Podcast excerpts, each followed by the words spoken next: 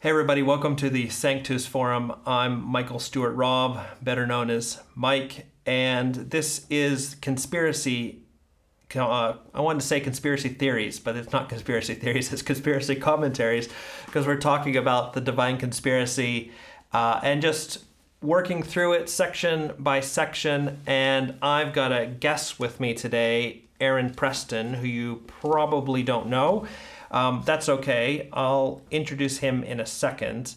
But I did want to say right up front here that this is going to be a little bit different than the normal sort of 10 minute things that I do. You probably have already figured that out. And it'll be a little bit more meandering. We'll just have a conversation and try to go a little bit deeper into just one section. We're just going to stick with these first 11 pages that we've, we've been reading in this book. And um, because of the length, you may just want to shut off these videos um, and go over to the podcast. Uh, so look for the Sanctus Forum on whatever platform you use and uh, just find the the recording here with Aaron Preston and uh, just uh, listen into it. I may forget that the cameras are on and they might shut off or who knows what's going to happen. But um, just that to keep in mind. Now, now what we're where we're going here, um, give you a little bit of a game plan. Um, we're going to start by just sort of talking about what these what these 11 pages mean in the book. Why did Dallas start the book this way? A book that's about Jesus, about parts of the Bible. Um, why is he talking about what's happening in the Western world? Second thing we're going to do is we're going to talk a bit about ideas, um, the role of ideas in society and in our lives. And the third thing is we're going to start to talk about moral knowledge.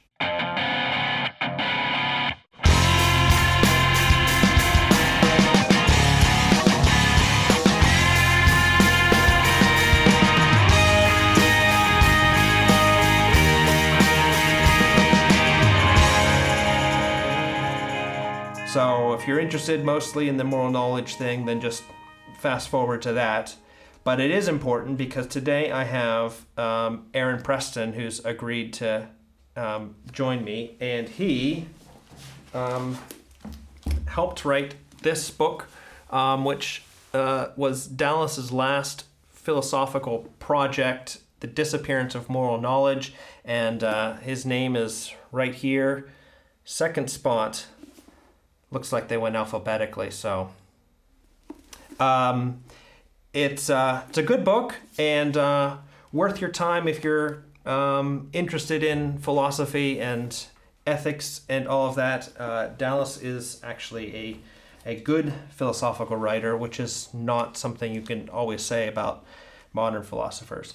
But uh, Aaron helped write that book. He was, um, and this is the reason why I really wanted to invite him for this here. He was a a student of Dallas as of Dallas's at USC in his uh, undergrad and then in his grad school and did his PhD under Dallas um, on the history of analytic philosophy, which sounds riveting if you're not in studying philosophy, but for those who uh, are in philosophy. It's a really important work that he did there.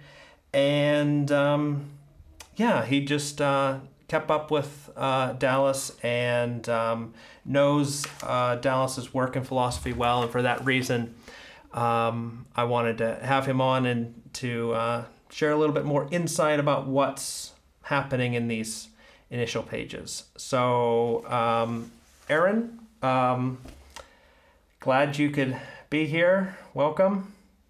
Thank you very much. I'm, I'm glad to be here myself. Um, so uh, I've uh, let people know a little bit about who you are and that you uh, knew Dallas personally. And um, is there is there something here since we've got you here that uh, that would give us some insight into who Dallas was as a person? Do you something you remember from your time being with him? Sure. Yeah. I mean, Dallas uh, was was the embodiment of of everything he wrote about. Um, he uh, had been practicing the disciplines of of spiritual formation uh, that he writes about in his works, and and conforming himself to Christ for decades. Uh, by the time I met him in the early 1990s, and he immediately stood out to me as being just one of the most um, remarkable people I've ever met. Um, the combination of intellect and character uh, that Dallas possessed is something I've never seen in anyone else. I mean, there may be a few other people uh, that I've known personally who who match uh, him in terms of intellect. Um, there may be a few people I've known who who um, match him in terms of character, uh, but in terms of the combination, uh, it's just absolutely unique, and um, and and each each one of those dimensions sort of enhanced the other. So it.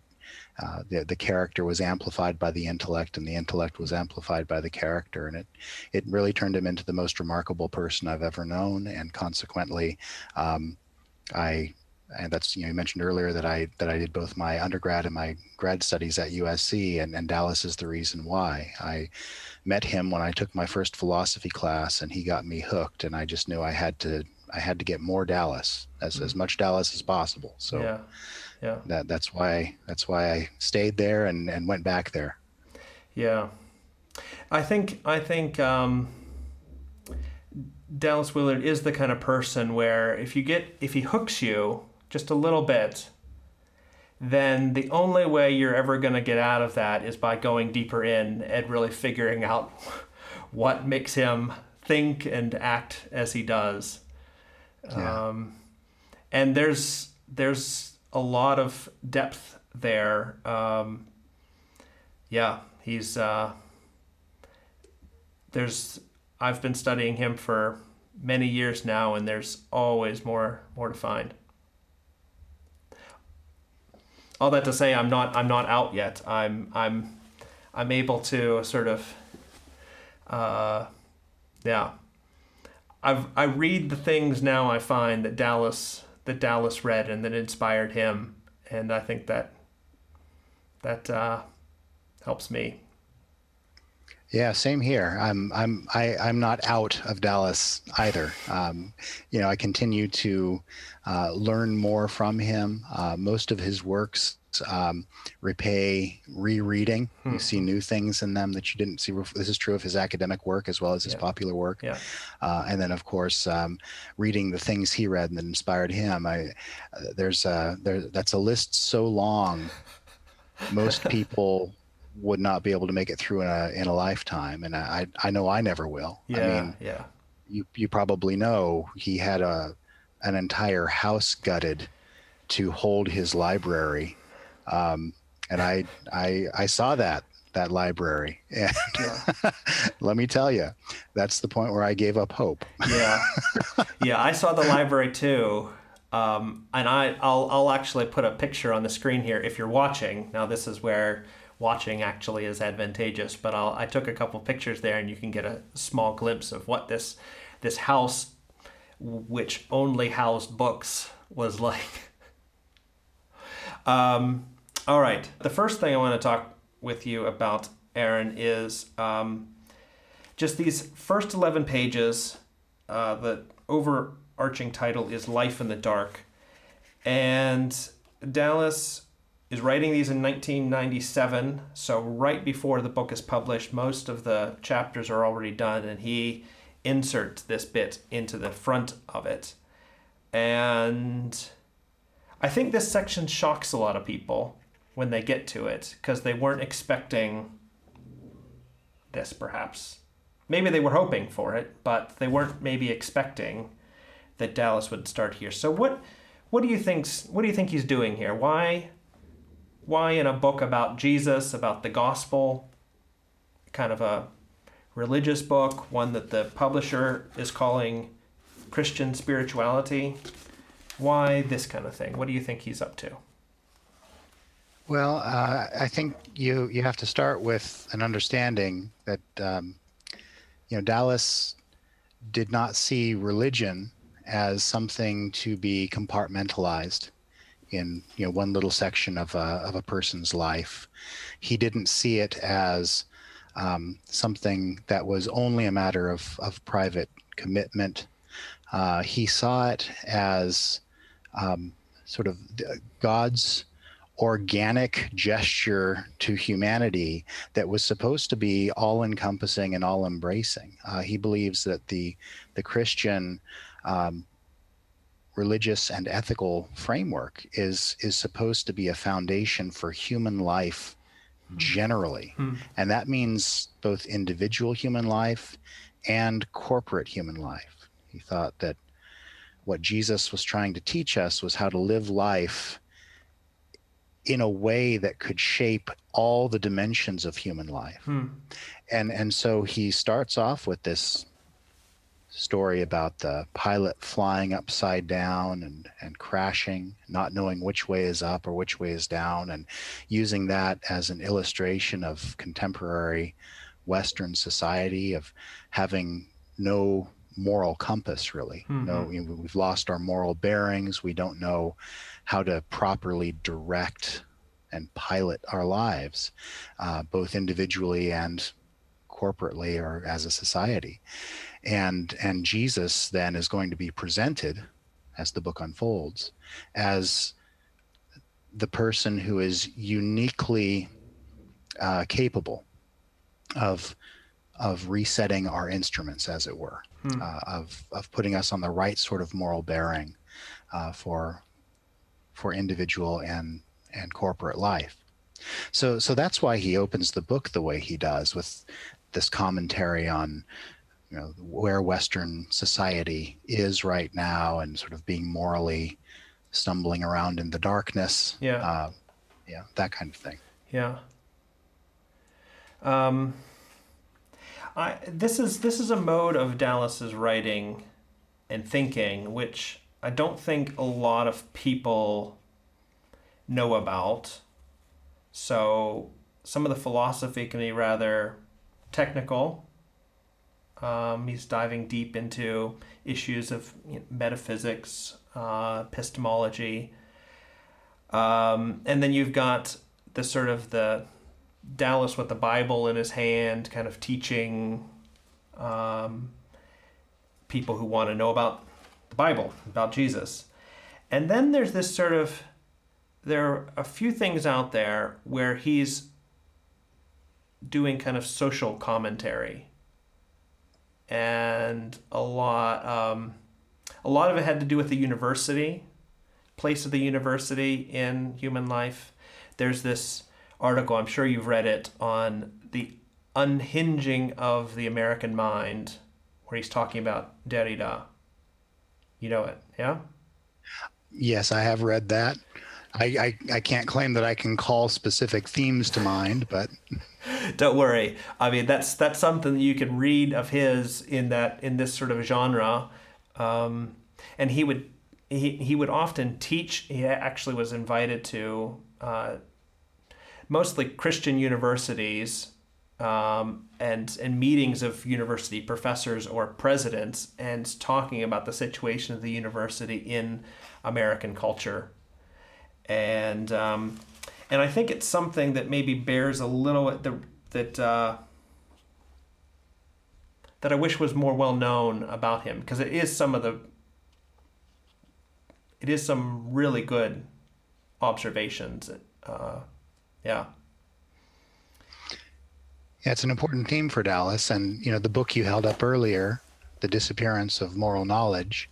Uh, the first chapter of that book does contain an extended discussion of precisely that set of issues. Yeah. Uh, we were talking before about how in in Germany you have you still have religious education as a requirement in schools all the way through high school, secondary education.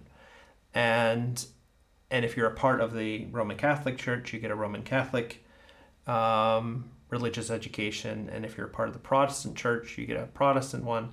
And if you're a part of neither of them, then they call your course of studies ethics. Um, and so there's, uh, I think you probably could find an ethics course in a high school in, in America. It would certainly be optional. Um, and yeah, you wouldn't find a religious education course, certainly nothing that was required. Um, but there's a, there's a bit of a sense here that we, we kind of need ethics. We kind of, we need, that's at least the ba- maybe the basic bit that you could say about these courses is the sense of there's there's a need to talk about this stuff. Well, that's very promising. It sounds like uh, like in your neck of the woods, uh, folks are are maybe a step ahead of where we are here in in the U.S. right now.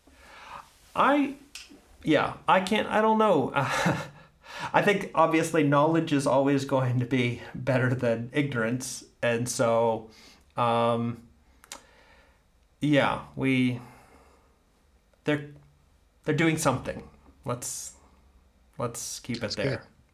Um, so I think that's one thing when you read these these first pages here in this book um, that may not sound that may be a little strange if you're reading it as a you know coming from a European context or as you if you're reading it and perhaps a bit younger so Aaron and I are kind of Gen X. I'm probably the baby of uh, Gen X generation, and you know, Pearl Jam was on the radio when we were young. Um, so, but then kind of below us, there is a little bit different mentality, and uh, at least in the United States, and and here too to some degree, but well, let's let's save that for for later then. Good deal. Sure. Um, let's let's talk about ideas now. Um, that's kind of floating in the background of this this section, and I want to read you something to begin with, which Dallas has to say about ideas, and then we can use that as a basis to talk about this here. This is out of Renovation of the Heart, one of his other books. Um, and it's on a, out of a chapter on the mind. And he's to say that, you know, if you want to change who you are, one of the things you need to work on is your mind. And he's to say that. Um, well, here, I'll, I'll start reading a little bit earlier where he says the realm of thought involves four main factors. These are ideas, images, information, and our ability to think. The ability to think, he's he means reason, really, is what he means there. Aaron, you know that. Um, but I find very interesting here what he writes about ideas, and so I'll read just a paragraph. And if you get this out yourself, you can read a little bit more and uh, have a little bit more context for it. But ready, Aaron? Sure. Okay. Ideas are very general models of or assumptions about reality. They are patterns of interpretation, historically developed and socially shared. They sometimes are involved with beliefs, but are much more than belief and do not depend upon it. They are ways of thinking about and interpreting things. They are so pervasive and essential to how we think about and how we approach life that we often do not even know they are there or understand when and how they are at work. Our idea system is a cultural artifact growing up with us from earliest childhood out of the teachings, expectations, and observable behaviors of family and community. Yeah, then he goes on to say some other really interesting things, such as, for example, that people who think refer to themselves as practical and men of action um, are those who are often most in the grip of ideas. Right? So, Aaron, you're a uh, philosopher. Not too many people earn their money as a philosopher. So, you're working with ideas all the time. True. And then not, and then universities too are kind of idea factories churning out things, helping students grapple with ideas. That's the uh, th- that's the thought, at least. That's what we try to do. I think one of the ways of interpreting human life in our day that's gained a bit more attraction uh, is this idea that we're products of sort of a social context. So, Right. social context or, or family, that kind of the psychological approach, you know, tell me about the relationship to your father and I'll tell you about you. Um, rather than, well, maybe these people who act this certain way are consuming a certain type of ideas versus this other group who actually are working on a different set of ideas. Sure. Okay, so um, a couple of different points I want to make Yeah. related to all of that. So uh, probably it would be useful if we started by thinking about the relationship between ideas, beliefs, and actions. Okay? So one of the, one of the things that Dallas says in the passage you read is that ideas are not beliefs, and and so this is correct, right? So ideas are just ways of thinking about things. Um, you can think about different possibilities of um, you know the way the way things might be, the way mm-hmm. different parts of the world might be. You can entertain ideas without being committed to any one of them, Right. right? Belief, what distinguishes a mere idea from a belief is, is that belief is an attitude of commitment that we have to an idea. Wh- When we accept an idea as a represent as a true representation of the way reality is, that's when we believe it. When, and we're And- ready to, to, to and- act. and and that's right and then so and and that's why belief brings along with it a readiness to act as if some idea the one you're believing in was Yeah. true Yeah. This And- is it. and so sorry, Dallas- sorry, can I insert here? Um, That reminds me of a distinction Dallas made in. Um, so, a lot of folks believe that human beings are no more than just a pile of molecules with some electrical current running through them, but they don't. Um, they don't treat human beings in that respect. They don't treat their family members like that. Um, and so it's Dallas called attention to the fact that they don't, their beliefs are actually different than the ideas that govern their understanding of, of the world, right? So you can kind of, in that case, be thankful that these people aren't sort of living up to their ideas. right right so yeah dallas would would often characterize belief as just a matter of being ready to act as if some set of ideas were true Right. um, and you know I, I i myself i think there's a little more to belief than that i think there's this idea of acceptance or assent or commitment Okay.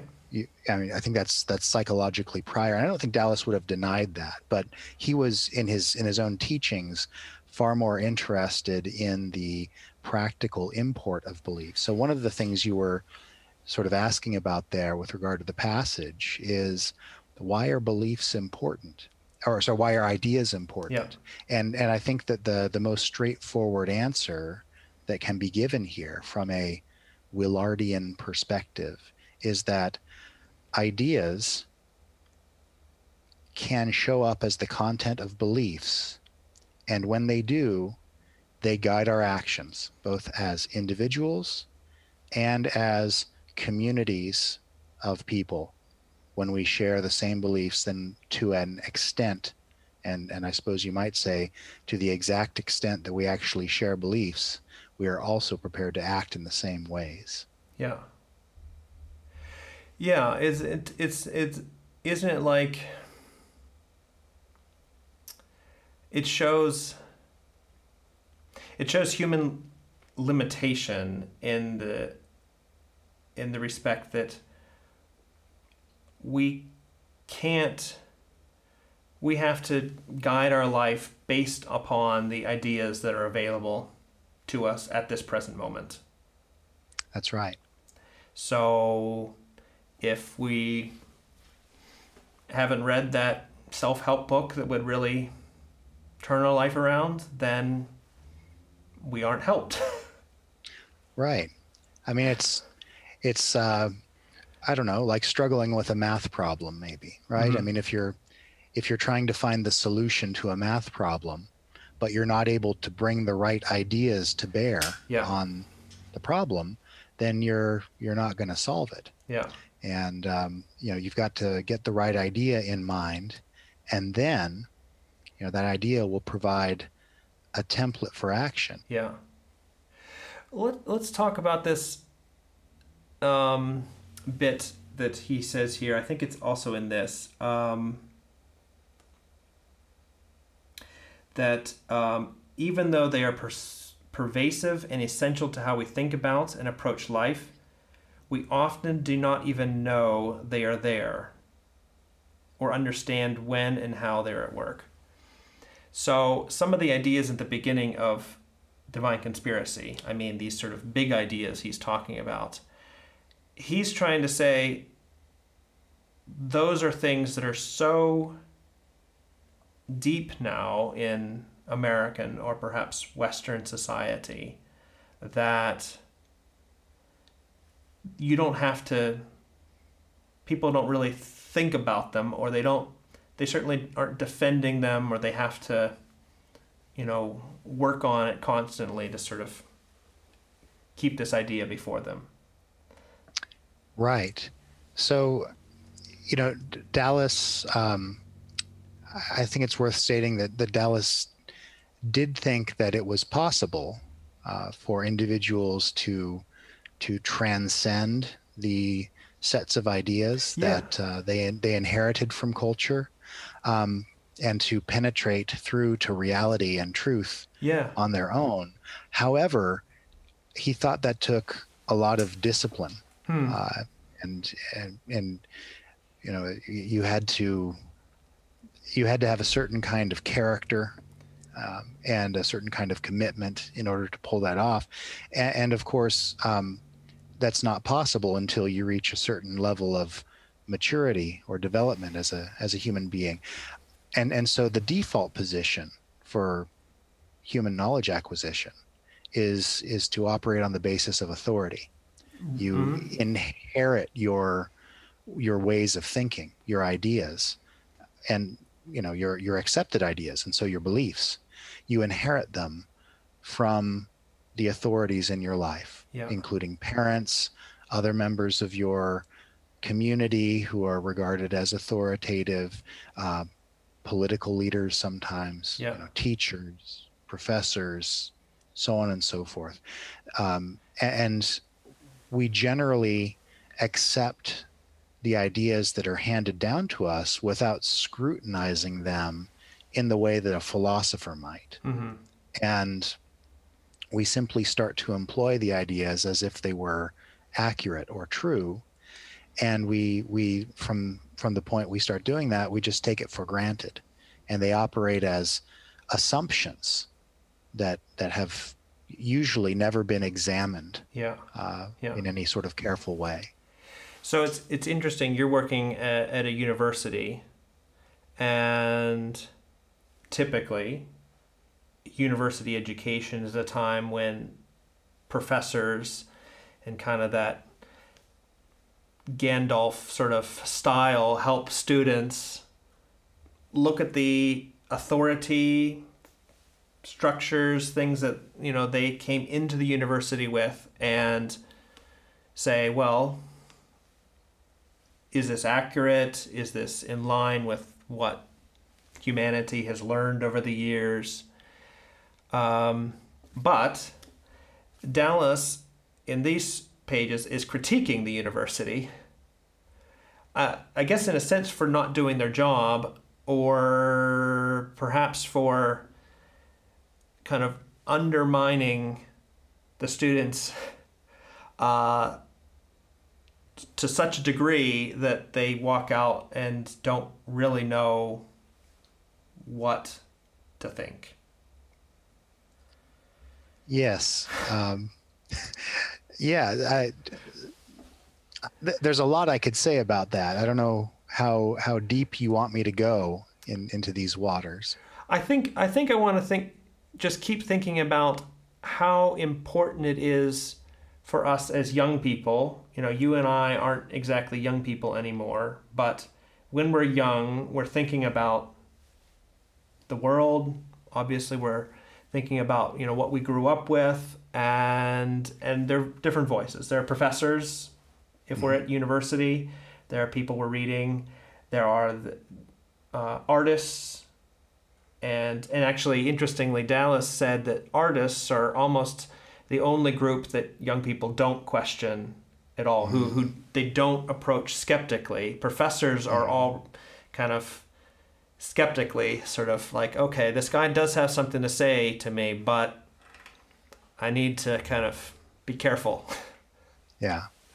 Um, but uh, these these what we get during that period of our life is very important for our intellectual formation. I mean, you don't usually see fifty year olds kind of rethinking their Right. It it takes a lot to uh, shake someone up to that point where they'll they'll rethink things from the foundations. yeah Once once those foundations have been laid, and and and so that that is a very critical period in life, and of course that's often right about the time when when young people are going to the universities. Yeah. And you know Dallas's critique of the university. Um, there, there's a sort of vision for education in in the West that goes all the way back to Plato, Yeah. and and it has to do with the rational pursuit of knowledge of the good, uh, with the with the anticipation that that once that knowledge is is achieved, you'll put it into practice.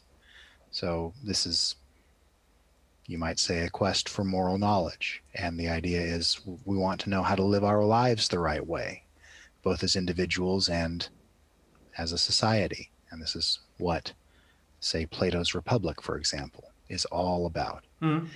And um, that has been the guiding vision of higher education for most of Western history. Uh, but in the late 19th and early 20th centuries, for a variety of reasons, um, the universities kind of gave up on the idea of moral knowledge uh, that could be taught yeah with the same kind of authority yeah uh, that, say, mathematics Yeah. or biology could be taught. Uh, and and now we're in a situation where um, we've been living with that abandonment of the, of moral of the idea of moral knowledge for so long that uh, it seems normal. Hmm. It seems like the like the normal state of affairs, and uh, folks who are confident about moral opinions are usually taken to be uh, dogmatists or of one form or another, and frankly, often they are. Hmm. But but the idea here is that um, the the sort of roots of Western civilization uh, involve th- the the hope and the belief that something more than dogmatism is possible. That you could actually have moral knowledge. Yeah. Uh, that's. Let's use that as a stepping grounds to our third topic here. You've already mentioned Sure. it here about moral knowledge. Um, and so in this in these chapters um, yeah sorry in these pages um, that's one of the sort of ideas that he's working with um, why don't you give me a brief summary of what he was thinking there. All knowledge disappeared. And then maybe a little bit about, you know, this was written in 1997. We're recording this in 2021. Maybe what's what's changed since then? Yeah, so the disappearance of moral knowledge, which is the title of the book you held up earlier, right, that's but this one here, yeah. Yeah, yeah. So, uh, but but it's the the core idea is is already present here in the divine conspiracy. Yeah. Right? So these these early pages of the book are essentially about the same phenomenon that that that entire book is about. Um, the disappearance of moral knowledge in in Dallas's mind um, was a cultural phenomenon or a social phenomenon. It was uh, a matter of the governing institutions and authorities of Western culture essentially losing faith in the idea of the very possibility of moral knowledge. Just as I was describing a few moments ago with regard to the university. But from the university, this loss of faith, you might say, Mhm. in the possibility of moral knowledge uh, spread to other institutions, government, Yeah. the professions, Yeah. and, and so on. And the resulting cultural situation is one in which a person who wanted to know how to live their life the right way would not easily be able to find um, answers that were were widely regarded as being accurate answers. Yeah. Uh, the same way, if, like, oh, go ahead. Yeah, let's try to. So, if you wanted to fix your car, Mhm. you could find the knowledge out there to fix it. Really, Yeah. doesn't matter what car you have. We've we've got that. You it's probably not that difficult to find. So what Dallas is saying here is, if you want to be a good person, and you want that to be based on the way things really are, mm-hmm. then socially and, and at the university level, nobody can really help you. That's right. If you want to be a good mechanic, we've got the knowledge for you. Right. We, we, we know where to go to get that knowledge, um, you know, from, from official training programs to YouTube videos. Yeah. Uh, knowledge is in abundance. Yeah. But if you want to know how to be a good person, if you want to know how to live your life the right way, you're not going to find, I mean, there may be lots of people out there sharing their views, but these are all going to be regarded as subjective opinions. Yeah. And there's, there's not going to be anything that's really regarded as uh, authoritative knowledge Right. where you know just like there's a right and a wrong way to repair an engine there's a right and a wrong way to approach the moral life that's not how we think about it anymore Yeah. but that's that's how we thought about it, uh, it's- prior to the 20th century It's interesting, especially for Americans, and perhaps, well, each European country could be a little bit different here, but we sort of are so used to there not being any uh, authoritative ethical teaching in our cultures that we forget that 100, 120 years ago there was. That people just assume, just as we assume, yeah, well, we can figure out how to fix this car. People assumed, yeah, we can figure out how to fix this moral life that I have. mm-hmm. Mm-hmm. Because they're people that are, are authorities on this uh, subject. right and you know that's not to say that it um, uh, that, that there weren't disagreements uh, Right. that's not to say that there weren't puzzles sometimes but you know you've you've got disagreements and puzzles uh, about how to interpret quantum mechanics and that that doesn't make us think there isn't a true answer to be found Yeah. so Yeah, right, you know um, right. but but for some reason our, our cultural attitude toward the possibility of moral knowledge has shifted and and that's what Dallas is referring to Right. uh, when he talks about the disappearance of moral knowledge. Now, go ahead. Um, no, uh, maybe you were going to go there, but I, um, in preparation for this talk, you said that um, that you and even Dallas himself, uh, at the end of his life, was having some difficulty convincing students. So he's teaching at the end of his life. He's teaching millennials. He taught like all generations.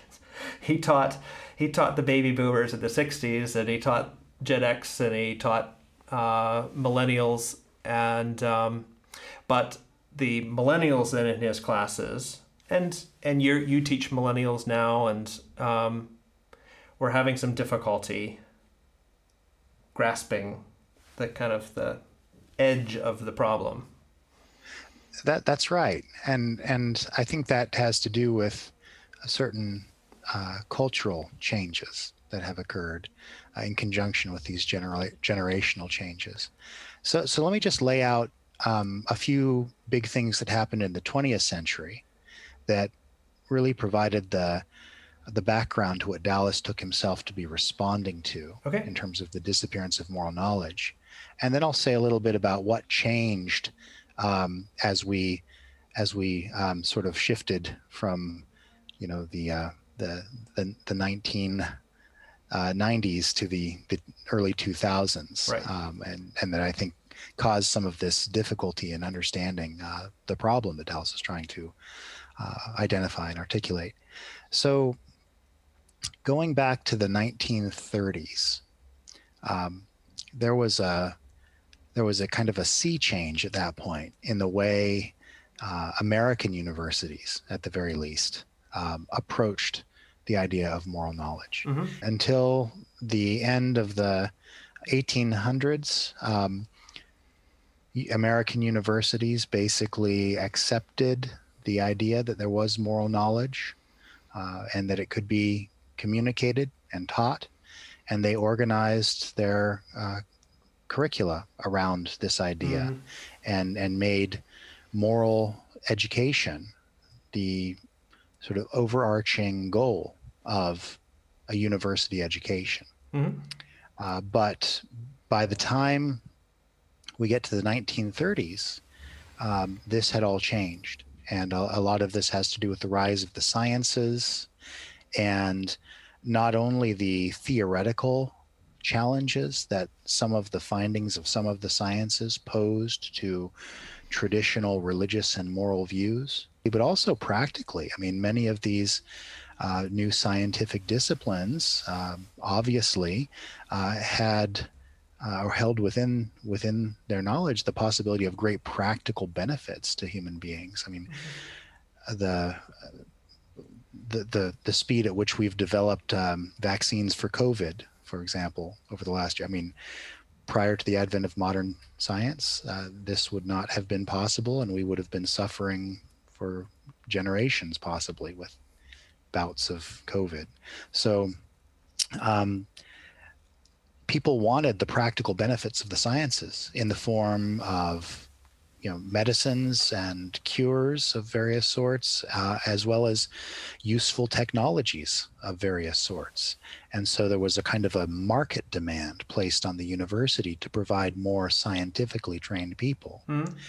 and then the question became well how do you make room for that in the curriculum and uh, what ended up happening after a lot of uh, attempts to um, sort of do everything uh, is that the aim of moral education got dropped by the wayside Hmm. and scientific training took over.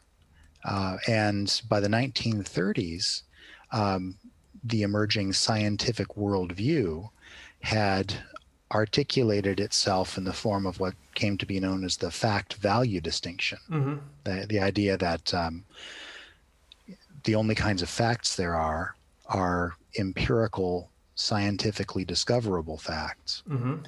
and uh, values are just subjective feelings, Values aren't facts. and are not, and they're not facts at all. Yeah. And therefore, there's nothing in the realm of value to be known or Mhm. to be taught. Yeah. And and this um, this took hold in the universities uh, and had various sorts of manifestations. There's a whole school of thought in philosophy itself that um, developed around this idea.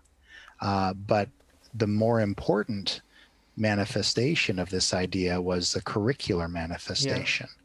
where the old ideal of, of moral education, which had already been demoted from the, the overarching sort of central aim of, mm-hmm. of higher education, um, had been shuffled off to the periphery in the form of general education programs. Yeah. Uh, but but from there, it got further relegated to um, arts and humanities disciplines mm-hmm. that conceived of themselves as providing an emotionally based moral education.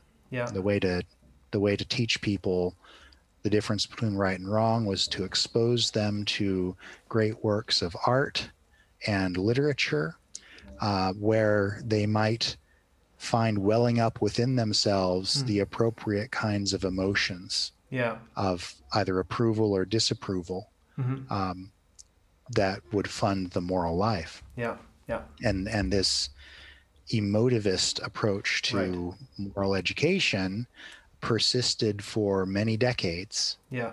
And um, ultimately, uh, it it failed terribly uh, because mm. while it's true that emotions probably do play a really important role in human moral psychology and you know Plato was perfectly aware of this. Mm-hmm. Um, Th- that's interesting. You I, bring up Plato. I mean, Plato's got this very classic psychology of you know moving from the belly to the chest to the head, and the head is for him reason, rationality, um, and then your desires and your your sense of honor and sense of anger were sort of lower down. Um, ideally. Right. Well, you know, Plato does include all of this in the soul. Uh, their bodily manifestations right. show up in, in different locations, but at the end of the day, um, you know, logos or reason, uh, thumos or you know, it's difficult to translate this term. It's literally heart, but uh, often gets translated spirit or emotion. Mm-hmm. Uh, my own view is that it's a lot like what we think of as conscience where you know the conscience mm. is a hmm. set of moral emotions. Mm-hmm. The fun, the fundamental moral emotion for Plato, I think, is um, uh, sort of righteous indignation, yeah, kind of anger, zeal, kind of anger. Yeah, uh, yeah, uh, but but uh, one that that for him almost shows up as a kind of anger yeah. i think at, yeah. at wrongdoing right, but right. but there's more there's more to thumos than that right. and then you've got epithumia the the appetites lusts desires appetites, yeah yeah, and these are all ultimately parts of the soul for Plato, and and the idea was they need to be properly organized and and integrated with one another in a hierarchical fashion where you know reason is in charge of the rest. Right. Uh, and what happens in the in the um, 20th century is uh, basically we are told that reason has no role in the moral life. Right. Um, only the emotions do. Right. And so now there's no there's nothing in you uh, that can govern emotion on the basis of factual connection mm-hmm. with reality. Yeah. And uh, and so there are in fact no standards right. You just have, what you ought to feel. You just have greater and lesser emotions or feelings toward mm-hmm. something. And that's yeah and I mean, this Bertrand Russell, who is often regarded as uh, the greatest English language philosopher of the 20th century, mm-hmm. uh, was was an early adopter of this emotivist perspective. Yeah, yeah. And you know, in the, in the mid 1930s, um, he he started um, sort of advocating for this emotivist view uh, very strongly, uh, saying there there's really nothing more to um, moral judgment than something like uh, aesthetic taste. Uh, there's nothing more to declaring something good or bad than saying I like oysters mm-hmm. or I hmm. don't like oysters. Mm-hmm, mm-hmm. Uh, but then fast forward um, into the 1940s uh, and 50s and 60s, uh, basically, you know, po- post World War II, post Holocaust, Right. and and Russell has come to see the weakness of this view, and and Okay. you know he actually he says I, even though I, I cannot I cannot accept a more robust moral theory uh, than this emotivist view. Uh, it seems to me like there must be something more to say about the wrongness of cruelty than just that I don't like it. Um, so you know this is the weakness of the emotivist view. What what do you do when a, when a person's emotions are such that they want to harm other people? You know, when they want to be cruel to Mm. other people.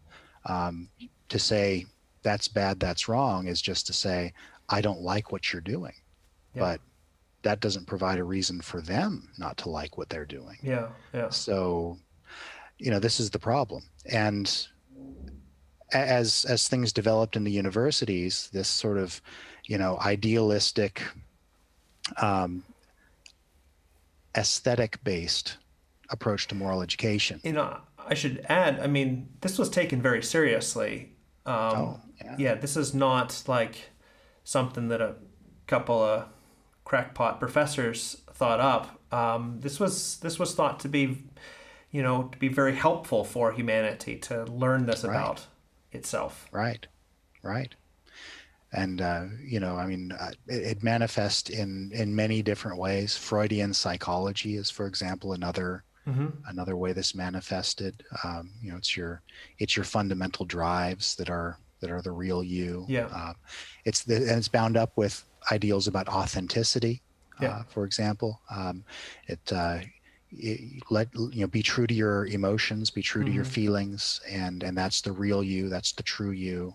And somehow, if you let yourself be that person, you will be a good person Yeah. and you know well you kind of depends on what kinds of emotions you have and i think you know uh, even the best of us have to admit that that sometimes if you know there are certain emotion uh, emotional states we find ourselves in where if we if we express them with authenticity uh, it probably would be right to put us in jail afterward Mm. right? so i mean you know not not all emotions are are good in that way. They need regulation. Plato knew that and pretty much every major thinker in the in the western tradition knew that uh, up until we got to the 20th century. Yeah. so so in any case you've got this this transition in the university curriculum toward this emotivist view. Moral education is handed over to uh, the arts and the humanities. Um, before long you've got um, the the arts and the humanities and and some of the social sciences frankly as well um, being infiltrated with certain forms of philosophical thought uh, that you know come from from mainly uh, 20th century European thinkers. You gotta, Um, can you name that in case somebody wants to look it up? Sure. So so you know you've got um, Just quickly. the, yeah you've got the critical theorists, um, you know the Frankfurt School and and their and their um, sort of uh, uh, later generations of, of thinkers uh, coming out of that tradition. You've got um, you know the kinds of thinkers that um, sometimes get labeled postmodern. Mhm. Uh, Derrida, yeah. uh, Post structuralist. is one. Yeah. yeah, and and uh, Foucault, uh, Mhm. a, a big one, right? Mhm. Uh, and um, th- these folks uh, tend to be focused on um, what they perceive to be a certain sort of moral mission, uh, Mhm. mission of liberation, right? Mhm. And um, you know, liberation from what? Well, liberation essentially. I mean, I, th- this is a at the heart of all this is a sort of relativistic view that sees morality as a cultural construct. Yeah. um, which then gets, uh, I'm kind of, uh, in, it, it, all- it, to a certain extent aligns with uh, that passage you were reading from from Dallas from earlier, right? Mhm. That we inherit our ideas, and you know Yeah. there is truth to that. Yep. Um, but but these folks uh, tended to um, reject any sort of rational ability that would allow us to um, critique uh, our our inherited ideas in ways that would allow us to replace them with genuinely true ideas. It was Right. all cultural construction, one way or another, and uh, truth was either inaccessible or perhaps non-existent. Um, yeah. in at least in these yeah. areas. So so the idea then is that this this wave of relativistic thinking uh, begins to infiltrate the university through the arts and the humanities who had been entrusted with moral education. Mm-hmm.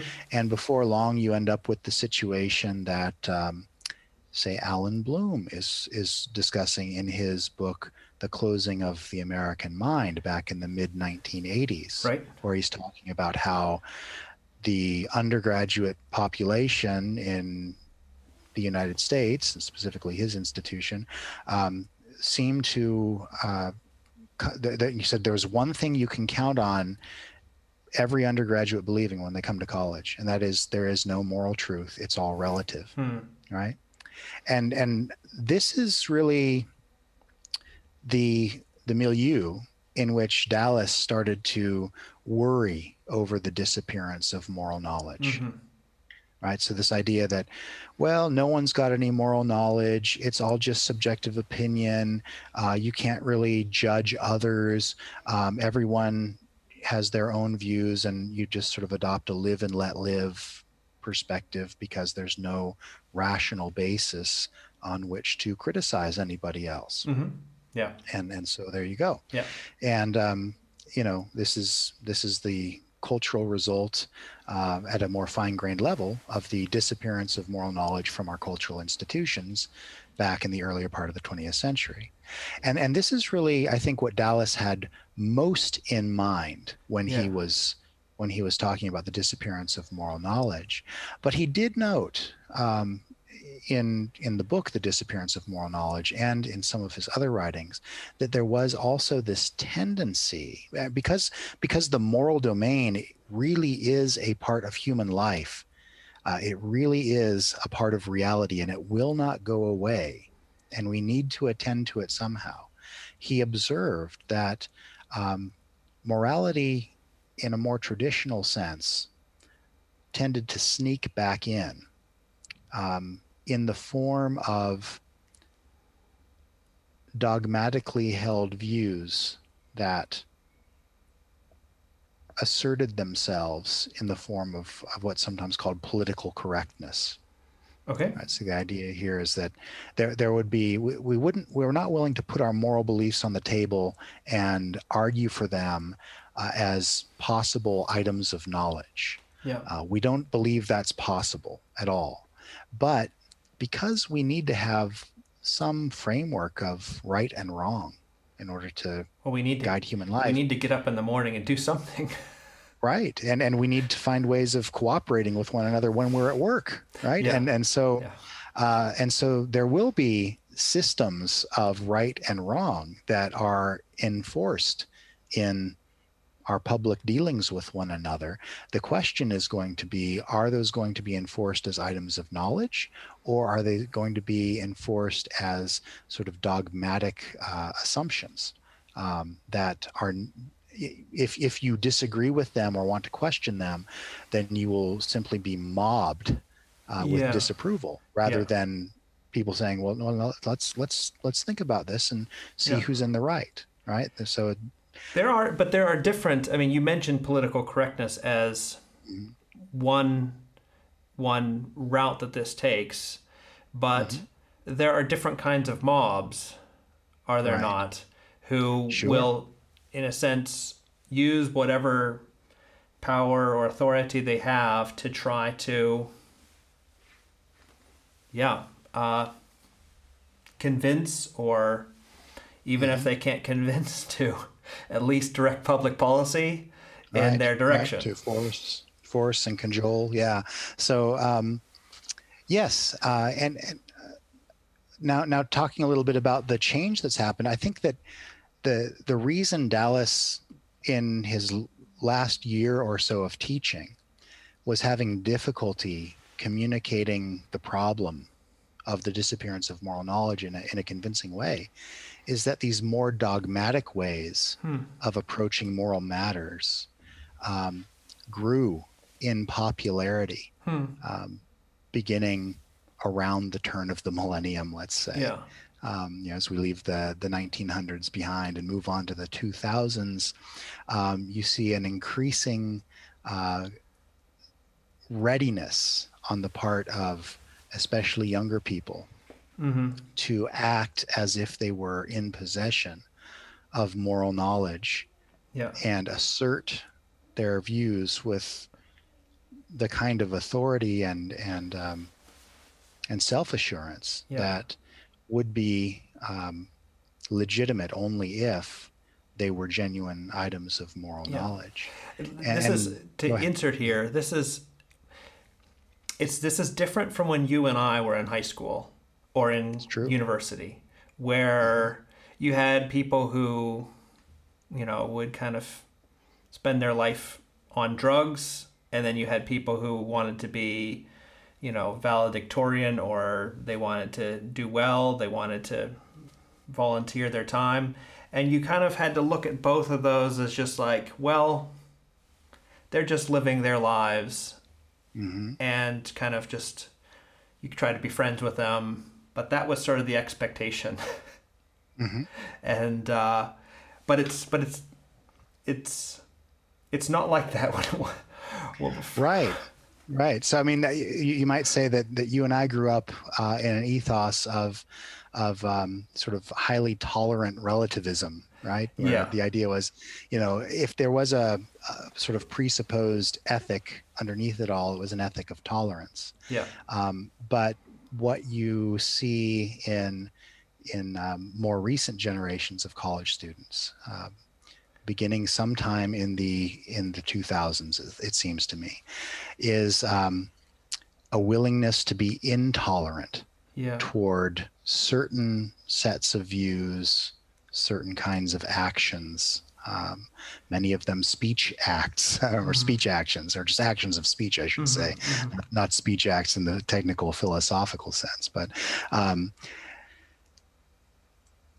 and I mean, the, the most obvious manifestation of this, uh, to my mind, is the phenomenon of, of uh, what we sometimes call wokeism uh, here in the United States.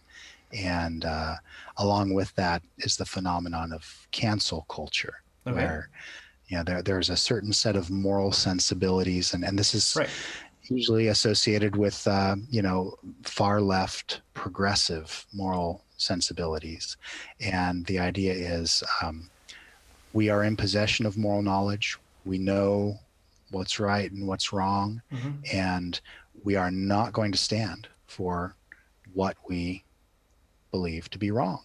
yeah Um, and so, you know, if you say the wrong thing, do the wrong thing, we will form a uh, a mob, you know, online or or however else, and uh, and we will attack you.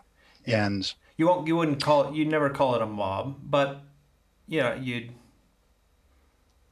yeah uh, I mean, the, the term the term witch hunt has been used uh, to describe these kinds of uh, these kinds of events. Um, yeah the term twit- Twitter mob, uh, Twitter ha- mob, has been yeah. used mhm, for Yeah. these kinds of things. Uh, but you know, cancel culture. Uh, but you know, this it's important to see that this is something that happens both on the left and the right. yeah Um, the which phenomenon. is which is interesting because it's it's kind of a democratic democratic process, isn't it? I mean, you're Mm-hmm. just you're getting voters in a right. sense, Right. yeah. for a So, yeah, how- particular how many- issue. how many people can you can you get to join your mob? Right. I mean that Right. that matters. yeah, your yeah. constituency or your your Right. Yeah. Um, but you know, over on the right, uh, you've got the phenomenon of Trumpism, yeah. uh, and and so much that, that has gone along with that, uh, especially over the last year, uh, with the whole, um, you know, sort of conspiracy theory about the, you know, stealing the election and Mhm. uh, and the whole QAnon hmm uh, conspiracy theory, and um, you know, you you again have a group of people with with radically different moral sensibilities than the than the woke, yeah. um, who are convinced that they are in possession of the truth, including the moral truth right. about certain matters, and they are not going to stand for the way other people are disregarding right. that truth. Right. and and they've got they went as far as you know storming the the capital of, of you know the U.S. Capitol building. Right. Um, and I, so, you know, listening to you to sort of describe what are uh, often regarded as extremes and and often um, I think rightly regarded as extremes, but then you do have sort of shades away from that extreme uh, or those those sort of poles, mm-hmm. and and those people who perhaps would never storm the Capitol or wouldn't go to the extent of trying to form a, a mob, but oh, they might join it or something like that. Mm-hmm. Um, mm-hmm. They they feel that sense of moral um, responsibility. Let's call it responsibility. Mm-hmm. In maybe not to the same extent as the the two poles, but there there's there's an an ethos that's been created here. Yes. And um, and it's I think in America increasingly difficult not to sort of be on one or the other side of it. I think that's true. For for those of us who try to hold some middle ground, what ends up happening is you get attacked by both sides. There so you go. Yeah. That's that's a lot of fun. Um, yeah, I mean, I've I've that that's my own experience. I've right. I've tried to you know on certain issues I I um, am more in alignment with one side, and on others more in alignment with with the other. And uh, but but in neither case do I feel like the extreme views are correct and and what ends up happening is you just take flack all around um, but that's okay i mean if you take Jesus' teaching seriously, you'll be prepared for this sort of thing. You'll be expecting it. Yeah, right? yeah, um, yeah, yeah. So, um, but but to get back to the idea of you know what what changed, right? I mean, Dallas is is here finally at the end of this long process of thought and writing uh, toward the end of his life. You know, teaching this material in in you know 2011, 2012, and the students are are going I don't think I see the problem. Hmm. And and then I myself uh, had the uh, the pleasure of teaching a graduate seminar at a Canadian university a couple of years ago on the the disappearance of moral knowledge. Um, it was we read a lot of that text mm-hmm. in addition to, to, other things, and um, there were you know some of the students who were on board with it and others who were more skeptical um, you know has has willard identified a real problem here mm-hmm. and it it struck me at that point that well things have changed since dallas, start, dallas started working on this yeah. project back in the late 90s um, and one of the things that's changed is folks have gotten a lot more confident about what they perceive to be moral knowledge. Mm. And so now we're in a position where people may be less inclined to believe that moral knowledge has disappeared. Yeah.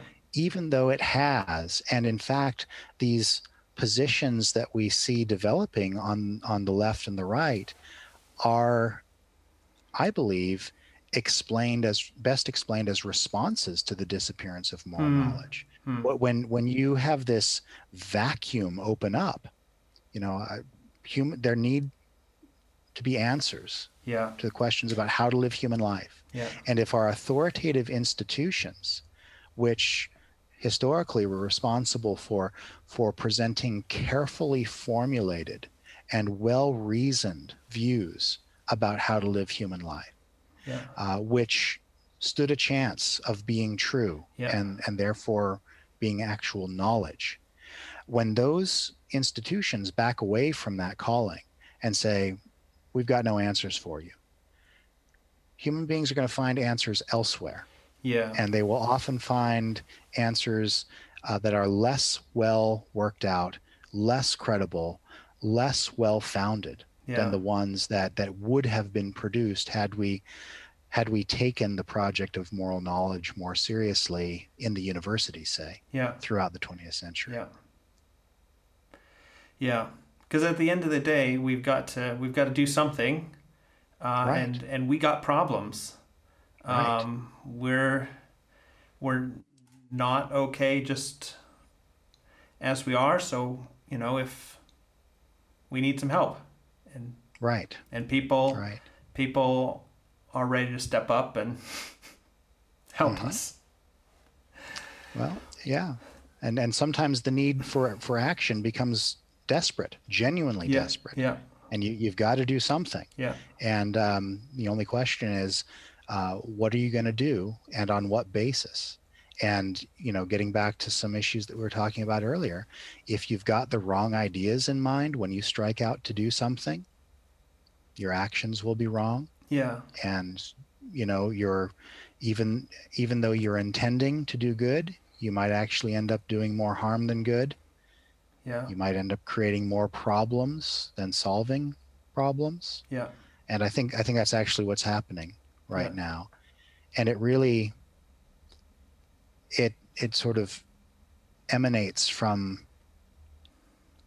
well you know the, the concept of knowledge involves this idea not only of acquiring truth but acquiring truth on um, sort of a, a reasonable basis i mean dallas used to put it like this that knowledge is the ability to represent something as it is on an appropriate basis of thought and or experience Yeah.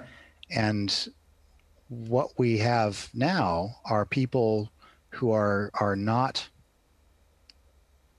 willing or not able to attend to that demand that our claims to knowledge be based on an adequate basis or an appropriate basis of thought and experience Yeah. so the the evidentiary basis, the rational basis of these views is is lacking, and that's why I, I think they're better characterized as as dogmatic systems of belief Mhm. rather than actual bodies of moral knowledge. Yeah, thanks, thanks, Aaron, for being with us. Um, It's my pleasure, Mike. talking, It's been great. talking about this. Um, don't go out and buy this book unless you're really interested in philosophy and the sorts of things we've been talking about at the end of this uh, podcast. Sorry, for those of you who are just listening, I'm holding up the book, The Disappearance of Moral Knowledge. It's a tough book, um, but it's a good book if you're into that sort of thing. But, um, Aaron, is there uh, any sort of parting word for us? Perhaps something that you've you always would always like to tell your students? Sure. Yeah. Um, it's not something I always say directly to the students, but but I do hope that all my students take this sensibility away from my classes, and it's it's something that um, that I think uh, we we all took away from Dallas's classes as well, and and that is this idea that um, well, look, if if your behavior matters, then your beliefs matter, Hmm. and if your beliefs matter, then then truth in ideas matter. Hmm. And if that matters, then we have a duty to try to make sure that we have the best and most accurate beliefs that we can come by. And that means we've got to pay a lot of attention to the bases for our beliefs. And we have to do a lot of exploration and listening and fair minded consideration of the different possibilities for belief that there are. And, and only once you've gone through all of that and have come to a settled, well founded opinion about what the truth is, are you in a position where you can present your views as knowledge? Thanks, Aaron. My pleasure. Um, so we're at the end of this more podcast like version of the conspiracy commentaries, and I hope that Aaron is not the last guest. Um, hopefully, we haven't intimidated anybody else that I was hoping to ask. Um, but do check back for this. I'm going to try to grab some people over here in Europe and um, and some some people that know uh, knew Dallas personally or worked with his books. Um, well, all over the all over the world, people like Aaron. So uh, look into that. They'll be a bit longer than the normal ones, and um, yeah, thanks for liking this, subscribing. Uh, head on over to sanctus.institute to sign up for our newsletter. And um, yeah, if there are any questions you have upcoming here about the book, uh, let us know at info at sanctus.institute um, or something. If I can't answer it, then I don't know. We'll we'll write to Aaron and see if he knows or somebody else. We'll we'll get them as a guest here. So anyway, uh, see you next time, and until then.